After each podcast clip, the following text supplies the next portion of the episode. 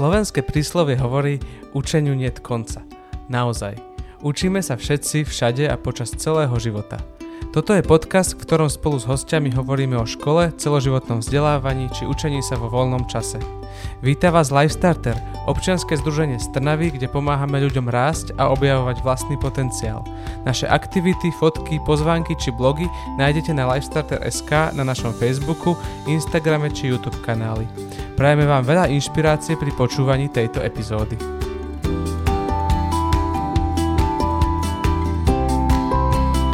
Viesť deti k zodpovednosti, dbať na rešpektujúci prístup voči okolitému svetu a podporovať ich prirodzené nadanie by malo byť nevinutnou súčasťou akejkoľvek vzdelávacej inštitúcie. Metóda Montessori vzdelávania hovorí o podpore túžby slobodne spoznávať svet. Ak dokážeme výchovou formovať sebavedomé, slobodne uvažujúce a tvorivé deti, môžu z nich vyrásť i cieľavedomí, aktívni a kriticky zmýšľajúci dospelí ľudia. O tom, prečo je potrebné učiť deti k samostatnosti, ako vysvetľovať najmenším deťom aj zložité témy, ale aj o tom, ako prebieha deň v Montessori zariadení, budem v dnešnej časti podcastu diskutovať s Blaženou Ostrovskou Sokolovskou, zakladateľkou prvej Montessori škôlky v Trnave s názvom Lalipap. Dobrý deň, vítajte. Dobrý deň. Ja som už v úvode okrajovo načotol, čo predstavuje metóda Montessori vzdelávania, ale ako by ste ju predstavili vy napríklad rodičom, ktorí uvažujú, že ich dieťa začne navštevovať takýto typ materskej školy? To, to je náročná otázka, pretože v dnešnej dobe, hlavne na Slovensku, si ľudia predstavujú úplne niečo iné pod tým Montessori. Každý povie, že a to je taká tá voľnosť a mm-hmm. tam dieťa nedám. Mm-hmm. Hej? Mm-hmm alebo uh, už prišli také názory, uh, to je súkromné, to je drahé, to je dobré, to dáme. Hej? Mm-hmm. Ale ani jedno z toho to nie je. Hej? Lebo Montessori pedagogika je jedna z uh, najpoužívanejších pedagogík na celom svete. Len ešte na Slovensku sa to nejako tak vo veľkom nerozvinulo. A i keď v Českej republike už nielen škôlky, ale tam už to ide až po gymnázia. A uh, tak ja by, som ich, ja by som tým rodičom hlavne odporúčala to, že aby sa prišli pozrieť, akým spôsobom mm, vôbec komunikujeme s deťmi. Mm-hmm. Pretože v Montessori pedagogike Maria Montessori vyvinula uh, strašne veľa aktivít alebo pomôcok na to, aby sa dieťa rozvíjalo v tom konkrétnom veku. Mm-hmm. Či je to škôlka, škola a tak ďalej.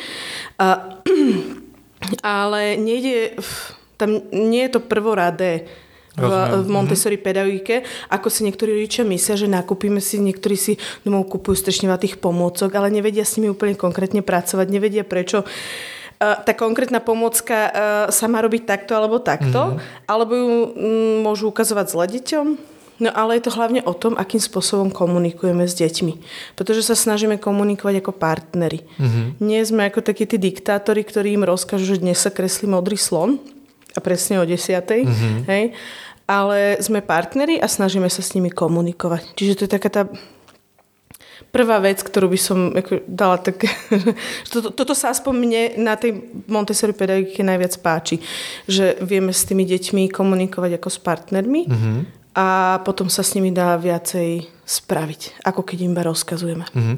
A v čom sa odlišuje úloha učiteľky povedzme v štandardnej materskej škole a učiteľky uplatňujúce Montessori metódu? Tak, eh, tak ako Maria Montessori hovorí, my nie sme učitelia, uh-huh. my sme sprievodcovia. Uh-huh. My ich sprevádzame celým tým dňom, mesiacom, rokom, troma rokmi, pretože v Montessori sú trojročie, čiže aj naše, naše zariadenie je také eh, na tri roky, uh-huh. plus minus, uh-huh. ak niekto zostane o chvíľku dlhšie, ale uh, kvôli odkladu školy, ale my ich sprevádzame tý, mm-hmm. tým časom, ktorý je, ktoré je to dieťa s nami, aby naplnilo ten deň tými aktivitami, tými vecami, o ktoré má záujem, alebo o ktoré chceme, aby malo záujem. Mm-hmm. A je nejakým spôsobom výučba touto metodou e, vekovo alebo nejak inak ohraničená?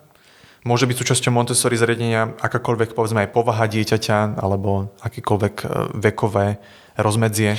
Tak ako som už spomínala, tak Maria Montessori rozvinula uh, tú pedagogiku o, pre deti od uh, po trojročiach od 0 až 3, potom mm-hmm. 3 až 6 ročné deti, čiže tá škôlka, potom je to 6 až uh, 9 a tak ďalej to pokračuje, čiže dá sa ísť až do, o, do gymnázií, mm-hmm. čiže Mhm. akože vekovo je to obmedzené tým, že, že už asi dospelý by mal už byť e, dosť uh, na, vyčer, vyčerpal tú tému Mhm.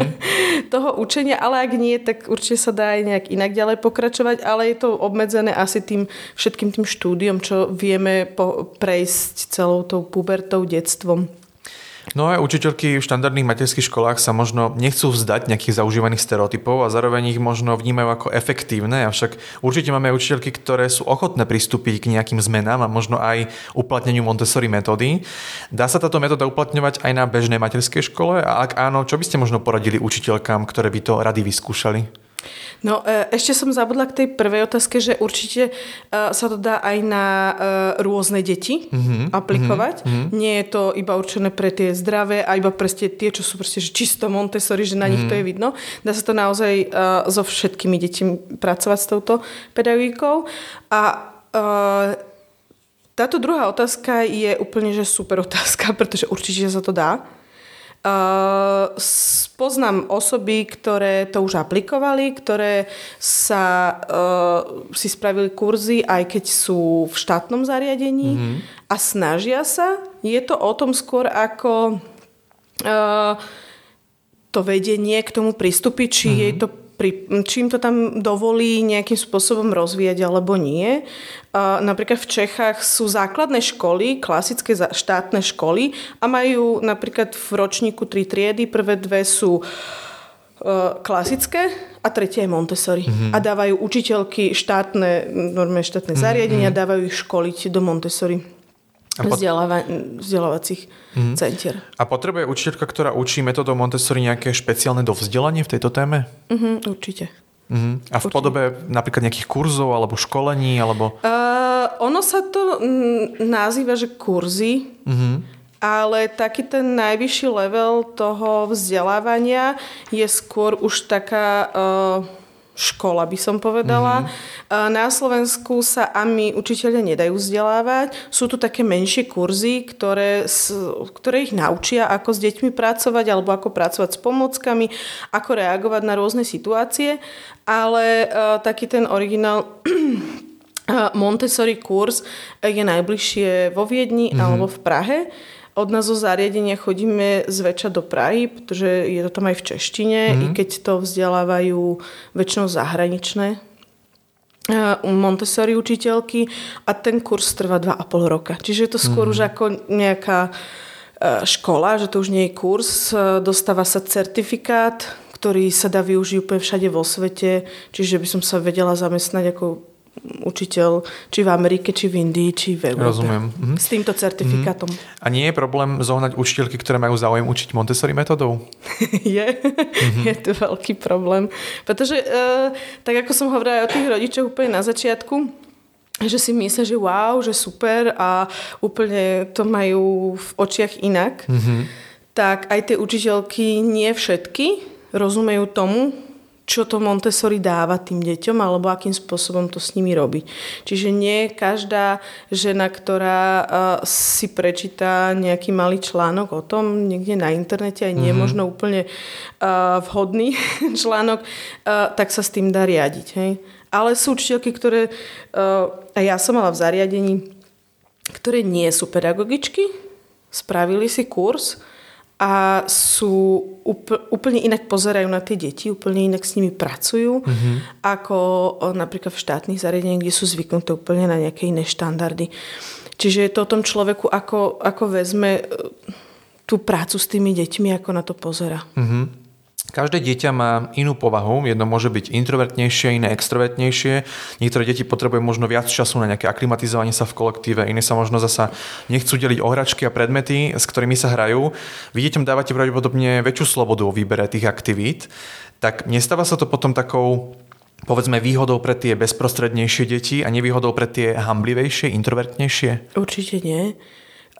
Prv, Mm, takéto heslo Marie Montessori bolo rešpektovať a byť rešpektovaný. Mm. A to neznamená, že iba my budeme rešpektovať za to, že on kričí, že to je moje a to je moje a ja sa s tým mm. hrať. Ale on musí rešpektovať aj naše pravidla. Montessori pedagogika má o, určité hranice, má krásne pravidla, keď sa s nimi naučíme pracovať aj s tými deťmi, s týmito pravidlami, tak to krásne funguje. V takýchto zariadeniach do 6 rokov sa pracuje väčšinou na koberčekoch, alebo na stoloch a každý ten koberček, keď si niekto zoberie a začne na ňom pracovať s tou aktivitou mm-hmm. a príde práve to takéto odvážnejšie dieťa, ktoré by to chcelo hneď uzurpovať a toto je moje, tak e, tam je to pravidlo, že ja teraz pracujem v tom koberčeku, toto je môj priestor, mm-hmm. ja som si to teraz vybral a tak my prídeme za ním a začneme mu vysvetľovať, že nemôžeme mu to vziať, kým on ešte stále pracuje. A takýmto spôsobom aj rok, aj dva vysvetľujeme vysvetľujeme, vysvetľujeme, mm-hmm. kým sa toto dieťa nenaučí aj to silnejšie, alebo aj to slabšie, že mu povedať, nie, teraz pracujem ja. Mm-hmm. Že tam musia sa naučiť, že aj ten silnejší musí rešpektovať toho uh, introvertnejšieho alebo tichšieho, aby mu to nevzal. Mm-hmm. Hej, čiže akože teraz pracujem ja, toto, sú, toto je môj stôl, keď dopracujem, môžeš ísť pracovať ty, keď to odložím. Alebo sa môžu dohodnúť, že budú pracovať spolu, ale naozaj to musí byť spolupráca. Hej? Mm-hmm. Niektorí ľudia môžu mať, e, alebo môžu Montessori spôsob výučby vnímať ako bezhraničný a až príliš otvorený a slobodný a domnievajú sa, že je nevyhnutné, aby učiteľky pôsobili možno direktívnejšie, ako ste aj vy sami hovorili, v snahe možno zachovať v deťoch nejaký poriadok a disciplínu. Napokon vy sami ste mi pri plánovaní tohto rozhovoru písali, že veľa ľudí má také skreslené predstavy o, o metóde Montessori, tak s akými predstavami sa najčastejšie stretávate, ako ich vyvraciate a argumentujete? Toto sú tie, práve tie predstavy toho, že je to strašne voľné a deti sa tam válajú a no. nič nerobia a to vôbec nie je pravda, pretože my máme normálne pravidla, tak ako sú všade, len sú trošku iné a inak e, povedané tým deťom. Hej? Uh, tak ako som hovorila o tom koberčeku. Mm. Že to je jedno z tých prvých alebo takých tých základných pravidel pri práci, že uh, nie je to také, že teraz ja si tu budem rozhadzovať všetko. U nás sa napríklad vždy Mm, vysvetlíme dieťaťu, u nás sa nesypú hračky, u nás sa nehádžu hračky, u nás sa vykladajú, ukážeme mm. im, akým spôsobom. Vždy každá aktivita je predvedená, ako sa má správne urobiť, aby dieťa vedelo napodobniť tú aktivitu potom mm-hmm. po nás, aby mm-hmm. sa potom ju naučilo správne používať. Mm-hmm. Hej? Aby ju nepoužívalo takže, e, ja neviem, taká typická je rúžová väža, tak každý si predstaví, že to je na skladanie, tak ako majú deti skladačky. No nie je to iba na to, hej, že postavím a zrúca, sa to krásne. To si môžu doma s kockami robiť. Mm-hmm. Hej? E, tá rúžová väža je edukačná, čiže my im ukážeme presne, akým spôsobom sa nosí na koberček, akým spôsobom sa s ňou pracuje s kartičkami napríklad, akým spôsobom sa vie spájať s hnedými schodmi, ako, ako sa e, v, ďalšie, v ďalšom kroku vie zase odnášať správne na ten stojanček, na ktorom bola. E, čiže e, sú tam pravidla, že napríklad u nás vedia deti, že napríklad po celej No, máme veľký otvorený priestor. Je tam všetko, vidia od spálničky, my nemáme rôzne izbičky, mm-hmm. ale máme jeden veľký otvorený priestor. Rozdelené je to iba uh, skrinkami s aktivitami a u nás sa nebeha všade. A keď náhodou niekto začne, tak iba povieme, že u nás sa chodí, behať môžeme na priestore, ktorý sme si určili, mm-hmm. alebo za chvíľku ideme von, môžeme ísť behať. Mm-hmm. Hm. A je nejaká vlastnosť, ktorá by podľa vás mala spájať všetky učiteľky a učiteľov materských škôl bez ohľadu na metódy, ktoré využívajú? Ako, uh, ako spájať nás e, všet... Určite, že tým, že máme tie kurzy, kde nás učia, akým spôsobom máme pracovať s deťmi, tak nás spája hlavne to, akým spôsobom komunikujeme s deťmi. To je ten partnerský, taký ten partnerský pohľad na deti, že e, im nerozkazujeme, akým spôsobom, ale keď napríklad sa stane nejaká, nejaký nešvar medzi deťmi a sa začnú handrkovať alebo nebodaj nejaká bitka alebo niečo, tak nikdy nezačnem obviňovať iba toho, čo sme my videli, ten koniec napríklad. Mm-hmm. Sadneme si a snažíme sa byť vo výške detí klakneme si, čupneme si, aby sme boli vo výške deti a snažíme sa s nimi odkomunikovať so všetkými účastníkmi, nielen s tým jedným, ktorý je, a tento je ten zlý, z toho potrestáme, ten si pôjde sadnúť tam. Nie, odkomunikujeme si to s nimi, snažíme sa o tom rozprávať. Ak v tej chvíli o tom rozprávať nechcú, tak ich nabadáme na to, by sa ešte najprv napiť pohárom vody mm-hmm. alebo nejak sa ukludniť a potom sa snažíme s nimi rozprávať. Čiže taký ten uh, rešpektujúci prístup musia mať všetci tí pedagógovia, či, či je to Amerika, či to je mm-hmm, Európa, mm-hmm. je to úplne jedno. Čiže je dôležité, aby ten dospelý človek bol naozaj pre to dieťa rovnocenným partnerom. Áno, áno. Hm. A vedeli by sme si možno popísať, ako vyzerá taký typický deň vo vašej materskej škole, respektíve zariadení. Rodič privedie dieťa ráno v nejakej hodine a čo sa ďalej deje? Ako nie je veľmi rozdielný od iných zariadení, pretože musíme spať, jesť, mm-hmm. pracovať.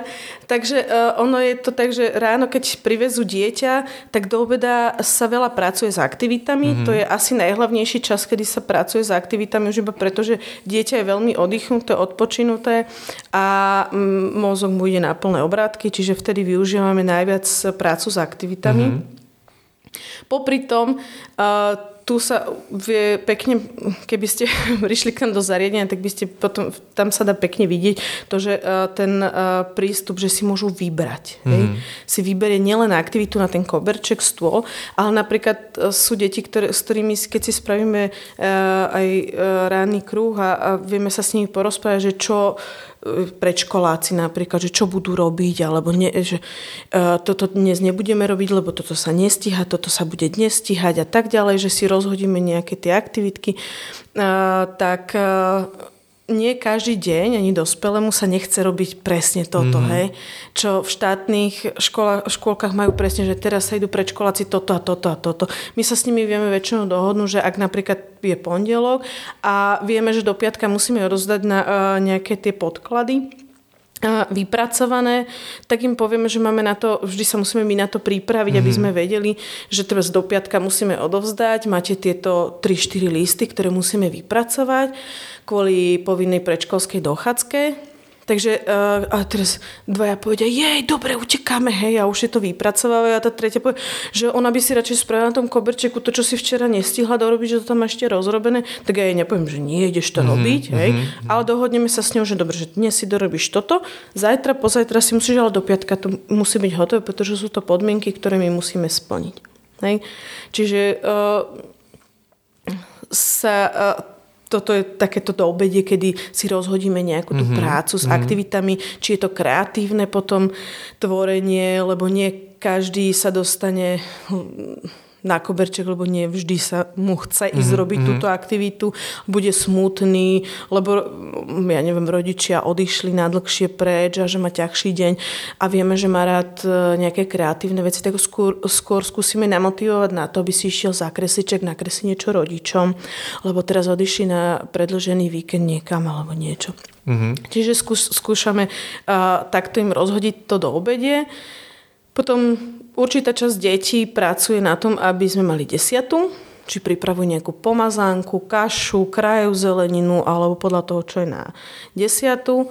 Keď sa na desiatu ide, ide sa von, chodíme za každého počasia von, potom sa príde, je obed, umie sa zubky, ide sa spať a po obede sa buď podľa počasia chodí ešte na dvorček von, alebo ešte môžeme ísť niekam pobliž škôlky, by vedeli vyberať deti zo škôlky, alebo zase sú tie aktivity, keď už je takto zima, mm-hmm. tak, tak po obede už nechodívame tak často von, alebo sú tu potom také tie aktivity, ako že sa ide na angličtinu a tak. Mm-hmm. Čiže akože taký bežný deň. Rozumiem. V hračkarstvách dnes už vidíme rôzne hračky, ktoré nie sú privlastok Montessori, ale je to naozaj záruka, že ide o hračky, ktoré využívajú túto metódu. Ako možno spoznať takú typickú Montessori hračku? Fú, tak toto je ťažká otázka, keď je to iba... Takto, uh, áno, teraz je strašne veľa takých hračiek, ktoré uh, sa snažia napodobniť Montessori aktivity. Tieto Montessori hračky uh, majú... Uh, ako by som to povedala, že oni sú odstupnené, že prvá hračka, prvá tá aktivita uh, niečím začína, aby uh, sa ďalšími možnými pomockami pokračovalo až k poslednej, mm-hmm. aby s, malo nejaký, nejaký ten zmysel od lyžicovania až po písanie s perom ceruskou. Hej? A to má proste nejaký nejaký proces, než to tieto hračky sú vytrhnuté, hej? Že akože každá mm. má nejaký kúsok, čo je síce fajn, že akože rodičia skúšajú, uh, ale nie každá tá pomocka je spracovaná úplne správne, mm-hmm. aby napomáhala tomu dieťaťu v správnom vývoji. Rozumiem. A, že akože nie je to, nie všetky tie hračky, treba si vedieť uh, nájsť správnu takú strednú cestu, že vždy sa dá nájsť, že nemusia mať úplne všetko doma z toho Montessori, mm. keď mhm. nechodia do Montessori zariadení, tak si môžu kúpiť, veľa vecí sa dá vyrobiť doma. Mm, aj napríklad tá farebnosť tých hračiek, niekto povie za to, že to je také alebo onaké, ja to chcem mať rúžové. Uh, u nás napríklad e, všetko, čo sa týka ročných období, je rozdelené tiež na farby, hej, že červená mm. je jeseň a tak ďalej. A že všetko, čo sa týka napríklad kartičiek, ktoré uh, sa potom napríklad uh, učia o tých ročných obdobiach, tak je to vždy s tou červenou spojené, aby mm. tá mhm. jeseň im stále symbolizovala. Hej. A tak ďalej, že tam je, tam, to je také, tak veľmi poprepájené, tak premyslené to Mario Montessori, že, ne, že tie, potom tie napodobeniny, ktoré majú aj iné farby, mm. alebo nemajú taký ten základ, tak, uh, ale tak určite to lepšie ako nič. No. A môžu si deti teda do vašej škôlky priniesť aj vlastné hračky z domu? Nie. Nie. Mm. Môžu si priniesť na nejaký spánok nejakého plišačika, mojkačika mm-hmm. alebo mm-hmm. niečo, ale uh, ne, ne, nedovolujeme to mm-hmm. veľmi. No a je podľa vás potrebné, aby bolo dieťa, ktoré navštevuje vašu škôlku, vedené k metóda Montessori aj v domácom prostredí? Nemusia byť. Nemusia. Nemusia. Mm-hmm, Skôr preferujeme, aby e, rodič, ktorý s ním komunikuje, komunikoval trošku inak, ako sme možno boli zvykn- mm-hmm, zvyknutí mm-hmm. my na komunikáciu s rodičmi. Uh, pretože keď sme začínali, tie prvé roky boli pre nás také ťažšie, pretože naozaj to bolo iba o tom, že ah, Montessori je to nové, drahé, a, mm-hmm. alebo neviem, čo to je, ale máte voľné miesto a, a podobné, podobné veci. A tam, to bolo, tam sa tie, tá filozofia Marie Montessori veľmi križovala s tým, akým spôsobom ľudia rozmýšľali nad tou výchovou detí. Mm-hmm.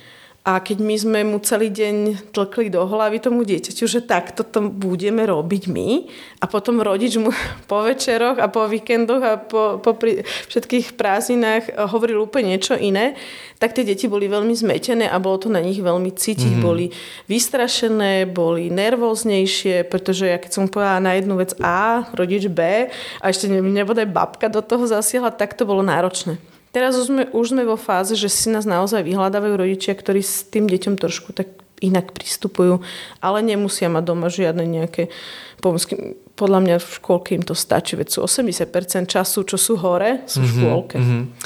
Áno, má na zodpovednosť desiatky detí a každé z nich odsledovať a naviesť ho k nejakej činnosti by byť pravdepodobne veľký stres a psychická záťaž, ale čo je podľa vás najťažšie na práci učiteľky s tými najmenšími deťmi? S najmenšími deťmi najťažšie? No, asi, uh, asi tak, teraz neviem, že či, že uh, sa dúfam, že na mňa žiadny rodič nenahneva, ale najťažšie je, keď sa ešte počúrava. Nie ani tak s ním komunikovať. A ako, ako to, že keď musíme riešiť takéto tie veci, to je naozaj náročné. Mm-hmm. Keď uh, dieťa je v strese a ešte sa počúrava, že to je potom také ťažšie uh, že ono môže byť ešte viac vystresované mm-hmm, z toho, mm-hmm. že ho neopečováva ešte tá maminka mm-hmm. v takejto situácii. Ale práve, že malé deti sú ešte viac učenlivé ako, ako tie staršie, čiže ich si vieme krásne naučiť úplne všetkému, že tie trojročné sú úplne super. Hmm. Vy ste súkromným zariadením a nie ste súčasťou siete štátnych škôl, škôlok a školských zariadení, tak čo treba preto urobiť, aby ste do tejto siete mohli patriť a mohli sa aj oficiálne nazývať materskou školou? Umožňuje to vlastne vôbec štát škôlkam, ktoré využívajú Montessori metódy? Mm-hmm. Sú Montessori škôlky, mm-hmm. ktoré na Slovensku sú a sú už v sieti. Mm-hmm.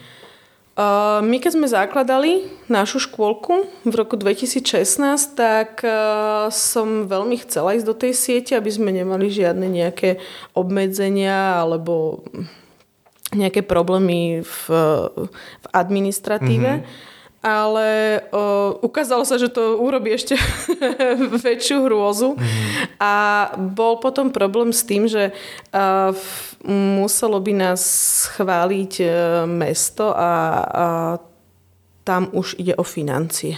Rozumiem. Čiže my sme potom sa nedostali do siete alebo neišli sme touto cestou kvôli tomu, že to bolo náročné. Mm A keďže sme zistili, že dá sa aj takto, aj s tým, že naozaj nás vie schváliť hygiena, aj všetky tieto uh, opatrenia, ktoré treba mať na to, aby sme mohli otvoriť, máme. Jedine, čo nemáme, je, že nie sme zaradení v sieti. Keby sme veľmi chceli, asi by sa to dalo, ale tá byrokracia je úplne šialená. Mm-hmm. A ja som mm, ten typ, že ja tam budem radšej s deťmi 12 hodín, mm-hmm. ako za nejakými papierovačkami a ale dá sa to. V Trnave to bolo ťažšie, zatiaľ nás nechceli dávať do siete. Keď sme začínali, mm-hmm. teraz už po tých uh, pár rokoch, čo fungujeme, som sa o to nejako veľmi nezaujímala. Ale sú škôlky nie v Trnave, ani v Trnavskom kraji, teda neviem, že by v Trnavskom kraji bola nejaká Montessori škôlka, ktorá by bola v sieti, mm-hmm. ale v Bratislave o nich viem, mm-hmm. že sú sieťové škôlky. Mm-hmm. Nie je ich veľa, Rozumiem. pretože ich musia finančne potom Mm-hmm. No tým, že nemáte žiadnu dotáciu od štátu, tak ste pravdepodobne odkazaní na platbu štipendia. Uh, to ale znamená, že si ju asi nemôže dovoliť každý. Tak aké možnosti možno majú rodičia, ktorí, ktorí nemôžu deťom dopriať vysnívanú súkromnú škôlku či školu? Čo by ste im poradili, ak by chceli uplatiť niečo z metódy Montessori? Uh, tak uh, samozrejme, že tým, že nie sme v sieti, mm-hmm tak čo nám nedajú rodičia alebo čo nevieme získať na grantoch, tak nemáme. Mm-hmm. Takže e, treba platiť stále platy učiteľkám, odvody, nájom. Mm. Bez toho to sa nedá fungovať. Uh, sú rodičia, ktorých sme už mali u nás a naozaj to bolo pre nich ťažšie, že to nemáme tam len strašných bohatých rodičov, mm-hmm. ktorí uh, by si to mohli dovoliť, ale máme tam naozaj rodičov, ktorí si napríklad zobrali aj úver na to, aby mohli byť u na škôlke. Len aby tomu dieťatku mohli mhm. pomôcť. Mm-hmm. Uh, pretože nemáme len zdravé deti, ale venujeme sa aj deťom z, v inklúzii. Máme väč, zväčša máme deti autistické. Mm, každý rok sa snažím tak mať maximálne dvoch pretože v, v tom kolektíve viacej by sa asi nedalo. Rozumiem. Ale vždy sa ešte objaví medzi tými deťmi ešte niečo menšie, také, neviem, nejaké, že poruchy pozornosti alebo ešte nejaké takéto menšie mm-hmm. veci a to už nám potom stačí. Ale hovorím, že na to, aby mohli byť u nás škôlke, je to fakt finančne náročné, mm-hmm ale sú rodičia, ktorí tomu obetujú hrozne veľa, len aby, aby sa to dalo, pretože naozaj uh, to pomáha nielen tým zdravým deťom, ale aj iným deťom. Rozumiem. Budovanie vzťahov medzi rodičmi, deťmi a učiteľkami vášho zriadenia je založené najmä na nejakej vzájomnej dôvere. Tak ako u vás vyzerá tá komunikácia s rodičmi? No, to, na tomto si veľmi základám, na tej komunikácii s rodičmi na, uh, sa snažím robiť uh, rôzne uh, ako by som to povedala, to, to vyznie asi zvláštne keď poviem večierky, ale nejaké, že byť spolu. Hej. Sa snažíme čo najviac, aby sa aj rodičia medzi sebou spoznali, pretože deti sa kamarátia a pýtajú sa, už sa väčšinou tak sa rozmohla taká komunita mm. medzi deťmi, že ja idem dneska k tebe a ty ideš k nám zajtra a podobne. Tak ale na to, aby sa aj toto mohlo diať, tak musia sa aj medzi sebou rodičia poznať.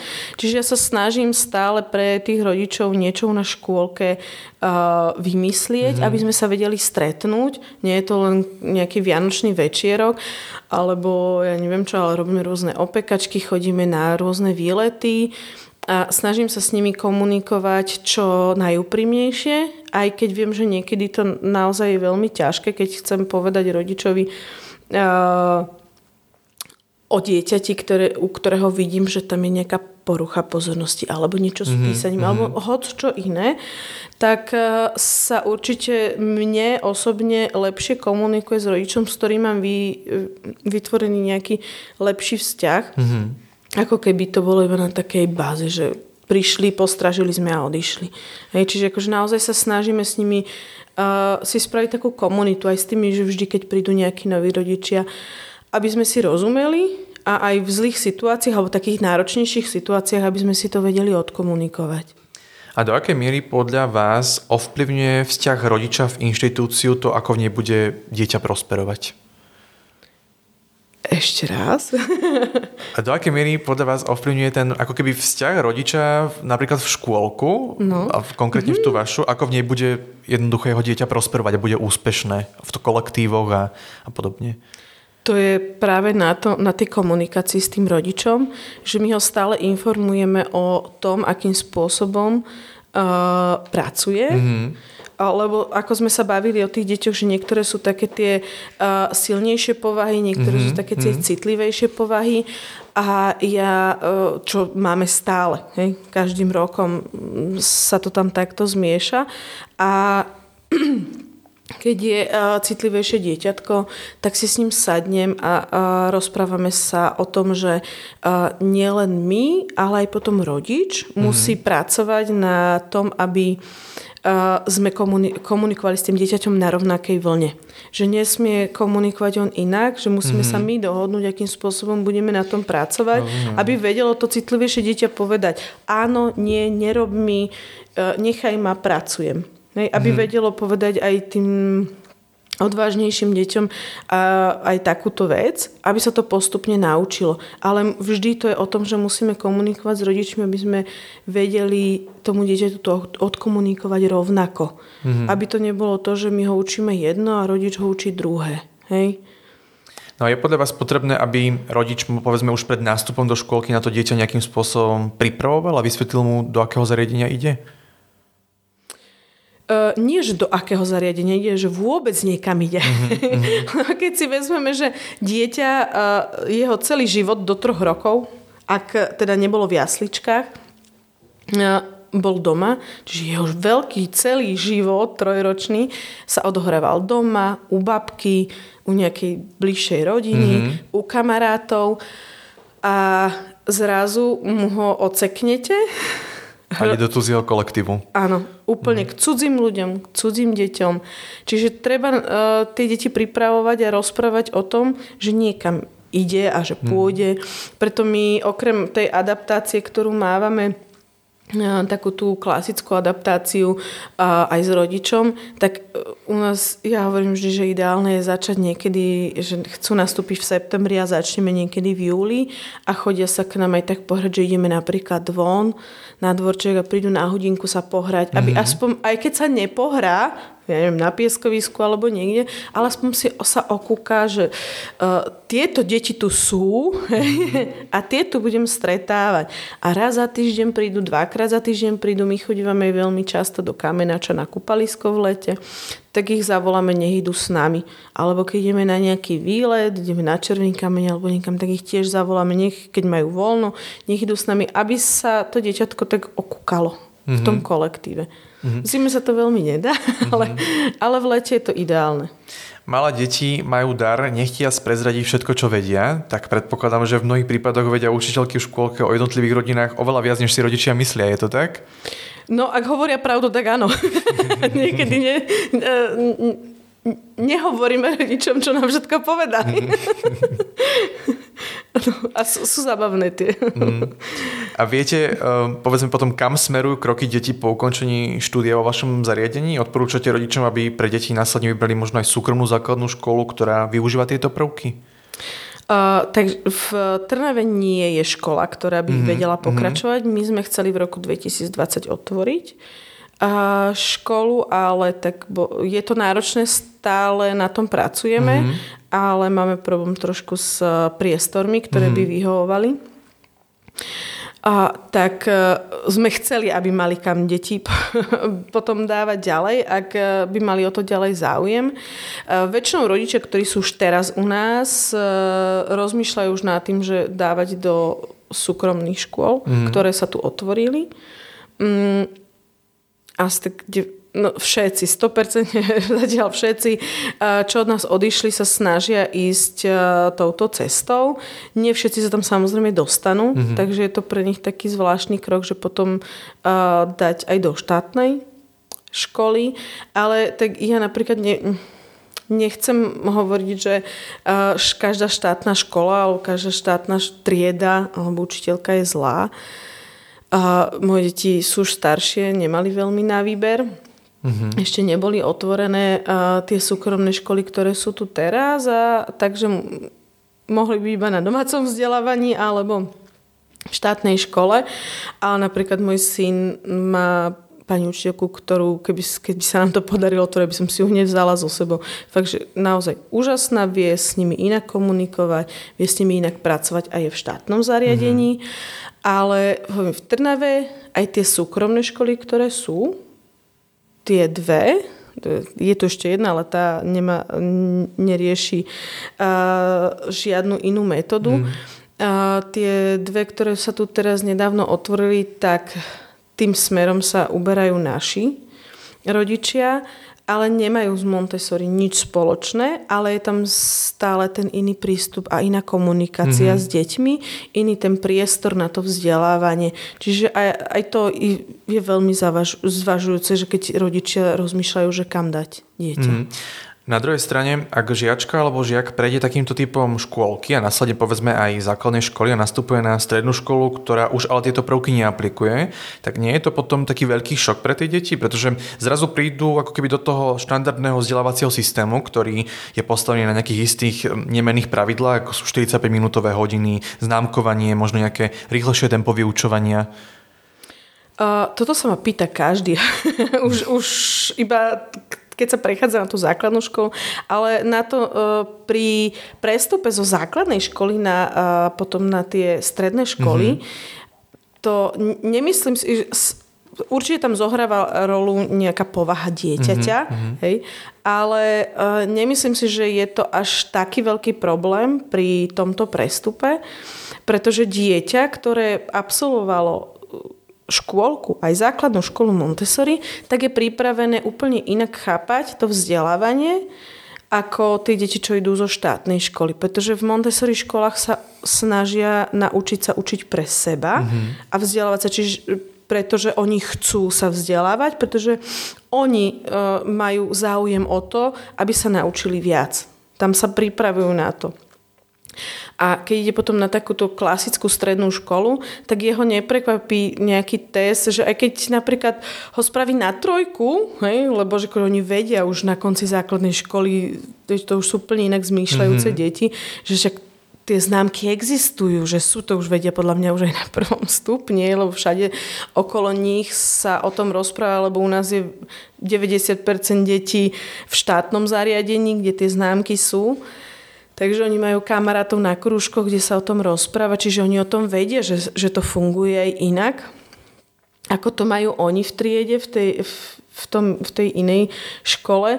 Takže oni, keď dostanú trojku, tak iba si poviem, mm, tak tieto otázky som nevedel, skúsim si to dopracovať. Mm-hmm. Že, že to oni ten test nerobia preto, že uh, učiteľka, aby proste mi alebo rodičia, aby mi vynadali, že mhm. dostanem mm-hmm. trojku, ale pretože viem, že ja som sa otestoval, že či to naozaj viem, alebo neviem, mm, asi som sa to ešte ne, nenaučil dostatočne, takže mm-hmm. to mhm. skúsim ešte viac.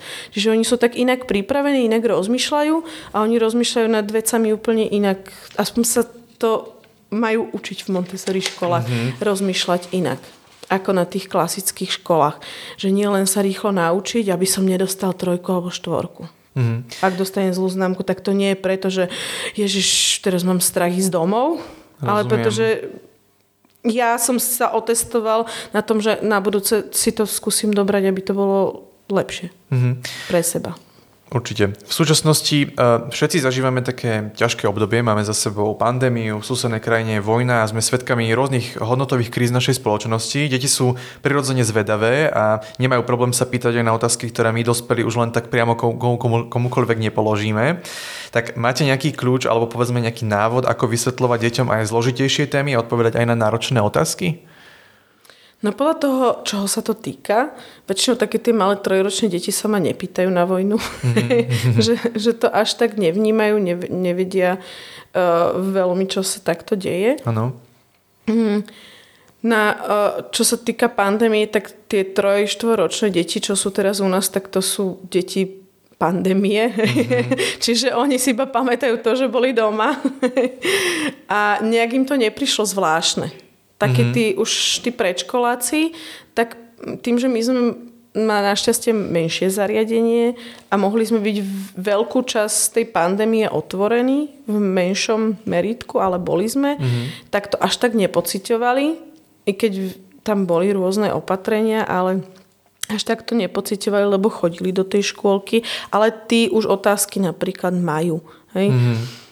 Ja nemám pocit, že by sa ma napríklad deti v škôlke pýtali na vojnu, že sme o tom veľa nerozprávali. Uh,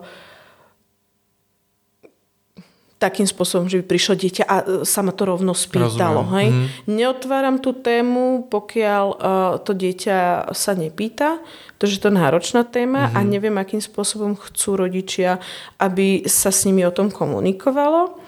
Ale také, že, e, že vedia, že tí, tí, naozaj tí predškoláci a tie, tie veľké baby, čo máme v škôlke, tak to oni už vedia, že, že keď sa spomenie napríklad Ukrajina, alebo ukrajinské dieťa, že by chcelo ísť k nám a podobne, tak e, vedia, o čo sa jedná. A oni sa nepýtajú, že mhm. prečo, mm. ako, na čo, za čo, ale skôr, že, že áno, vezmeme ho a budeme sa s ním hrať, ale on nerozumie. Nevadí, ja mu to nakreslím mm. a mhm. podobne. Že akože nie, nie sú to také tie otázky, a prečo je tam tá vojna, a kto to tam, alebo mm. tak. Mhm. Skôr je to o tom, že, chcem, že chcú ísť pomôcť tomu dieťatku, ktorý nerozumie, ktorý síce k nám príde, ale nevie po slovensky povedať nič.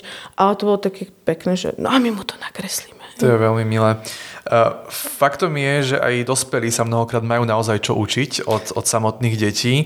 Tak je niečo, čo vás deti naučili alebo stále učia? Povedzme aj tie vaše vlastné, ale aj tie vo vašom zariadení.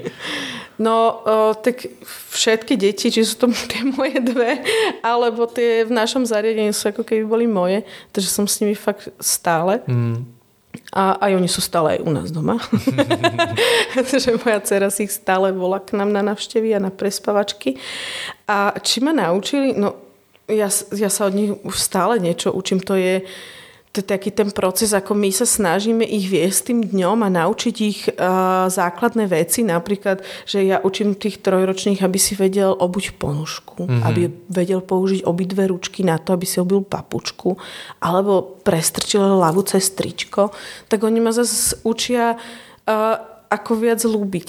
Akože také, tie, tak, také tie citové veci viac. Mm-hmm. Že oni to tak vedia tak inak precítiť, tie malé mhm. deti. Vy ste matkou dvoch detí, čo skoro tretieho, tak uplatňujete aj na svojich deťoch Montessori metódu?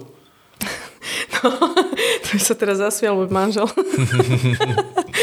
no, snažím sa. Ale uh, ja som založila škôlku hlavne kvôli mojim dvom deťom. Uh, že som nechcela ich dať do štátneho zariadenia a v tom čase tu naozaj nebol výber, že by tu bola Montessori uh, E, škôlka alebo škôlka s e, iným vnímaním detí. Mm-hmm. Tak som si povedala, že do toho idem. Ja som vtedy ešte nemala ani nejaké veľké vzdelanie toho. Našla som uh, jednu babu, ktorá to vzdelanie mala a išli sme do toho. Bolo to iba, že bum, bum a ide sa. Mm-hmm. A, a to bolo vďaka mojim deťom, za to, že s, uh, som ich nechcela nechať proste ísť iným smerom. A tak aj moji rodičia, oni vždy, že a to takto nemôžeš, lebo som chcela inak. Hej? Mm-hmm. Ja som chcela inak s nimi rozprávať. Napríklad úplne taká banálna vec, že ráno si moje deti otvorili šuflíček a vybrali si tričko, ktoré chceli. A mama, to nemôžeš im nechať, to im máš nachystať. A, tak a ja si vyberiem tričko, ktoré, na ktoré mám ja chuť práve dnes. Mm-hmm. Hej? Čiže to sú také tie úplne že banálne veci, ktoré uh, ako s tým dieťaťom komunikovať. Čo my, naša generácia nebola až tak naučená, ale ja som to tak chcela trošku inak. Aj som sa snažila aj s mojimi deťmi tak inak a preto som založila aj tú škôlku, aby som vedela byť s, tým, s tými aj mojimi deťmi, aj s, s tými inými deťmi, aby sa to proste dalo a ukázalo sa aj rodičom, aj tomu okolu, že sa to dá, že naozaj sa to dá mm-hmm. a nepotrebujeme k tomu veľa. Mm-hmm. Treba povedať, že vy e, sa venujete aj modnému návrhárstvu a napríklad jedna z vašich kolekcií, inšpirovaná Milanom Rastislavom Štefaníkom, bola dokonca predstavená aj na New Yorkskom Fashion Weeku v roku 2014. Tak ako sa módna návrhárka dostane k založeniu Montessori škôlky? tak to bola taká úplne jednoduchá cesta.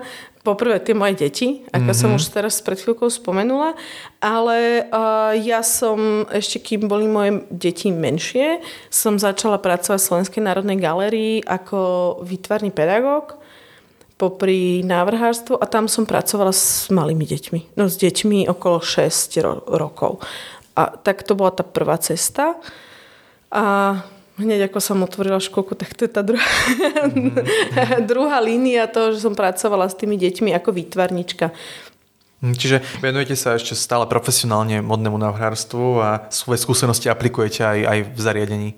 Áno, stále to kreatívne sa dá využívať nielen doma s mojimi deťmi, mm-hmm. a ktoré majú veľmi radi také, takéto kreatívne tvorenie, ale aj v škôlke stále nejakým spôsobom tvoríme, stále... Uh, mne to nedá, tým, že som od 14 rokov iba spracovala s umením, tak sa asi od toho úplne odpojiť nedá a stále ako profesionálne pracujem ako No, odevná dizajnerka, aj vystavujem a mám prehliadky, ale už to nie je v takej mierke ako kedysi. Rozumiem. Ako keď to bolo v New Yorku. Uh-huh, Na záver rozhovoru sa mojich hostiek a hostí pýtam, ako radi trávia svoj voľný čas a oddychujú, tak kde a ako naberáte silu vy? Doma s mojimi deťmi. Rozumiem. Tak to bola Blažená Ostrovská Sokolovská, zakladateľka prvej Montessori škôlky v Trnave s názvom Lalipap. Ďakujem, že ste prijali pozvanie do nášho podcastu. Ďakujem aj ja veľmi pekne za pozvanie. Našim poslucháčom podcastu a divákom YouTube kanálu ďakujeme za počúvanie a sledovanie. Ak sa vám táto epizóda páčila, môžete nám zanechať pozitívne hodnotenie alebo nám napísať na našich sociálnych sieťach. Moje meno je Noro Chomistek a budem sa na vás tešiť opäť na budúce pri predstavení ďalších inšpiratívnych ľudí.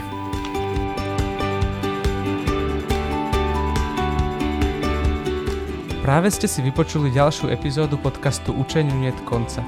Veríme, že vás zaujala, inšpirovala alebo motivovala.